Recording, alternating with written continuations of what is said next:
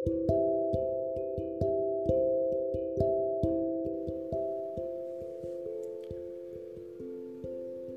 Dot এফএমে গল্প দিতে রচনার আসরে আজকে আবার ছোট্ট একটি লেখা নিয়ে চলে এসেছি।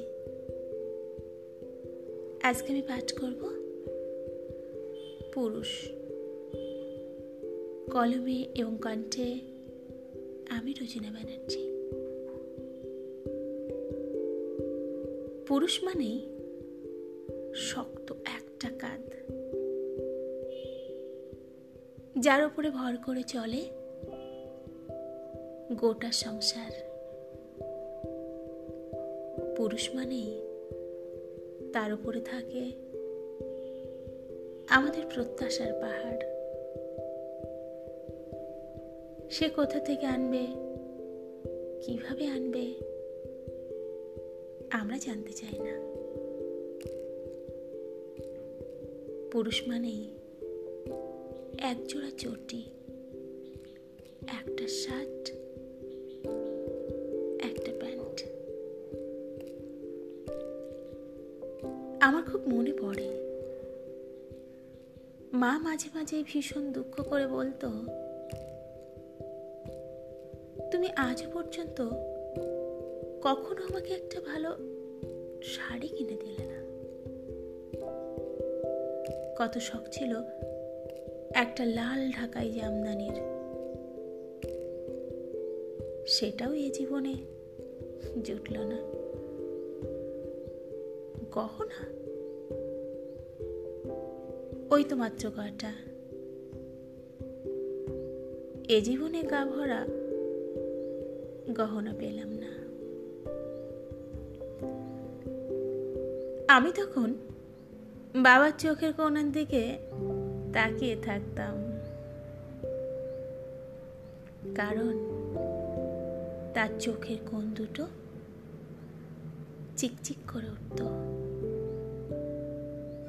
লজ্জায় মুখটা কুচকে যেত।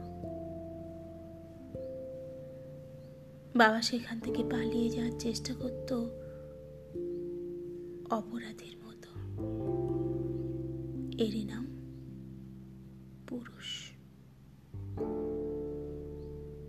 কিন্তু আমার খুব মনে আছে, আমাদের ওয়ার্ড্রপে মায়ের শাড়ির আলাদা তাক ছিল। সরু হলেও দু চারখান গহনাও ছিল।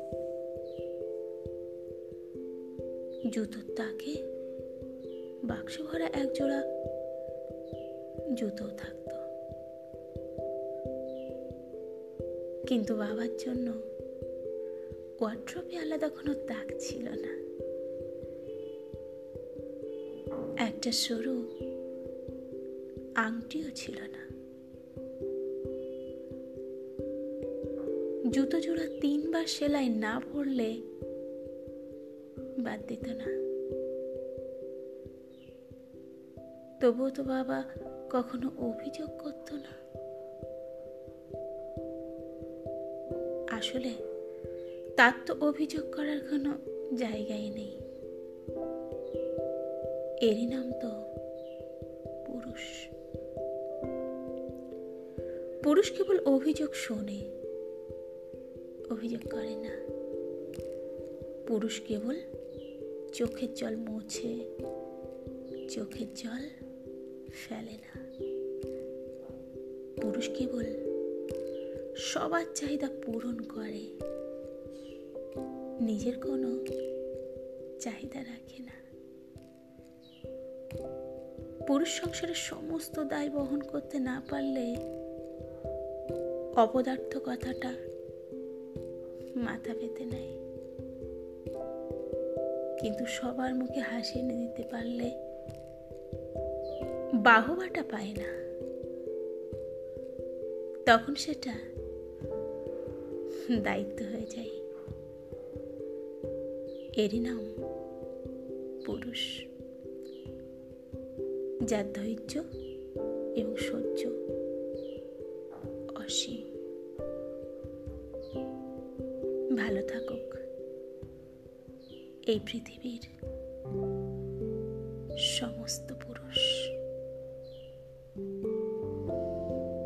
আমার লেখা যদি ভালো লাগে, তাহলে আমাকে ফলো করতে ভুলবেন না। আবার দেখা হবে নেক্সট কোনো গল্পে। আজকেই পর্যন্ত thank you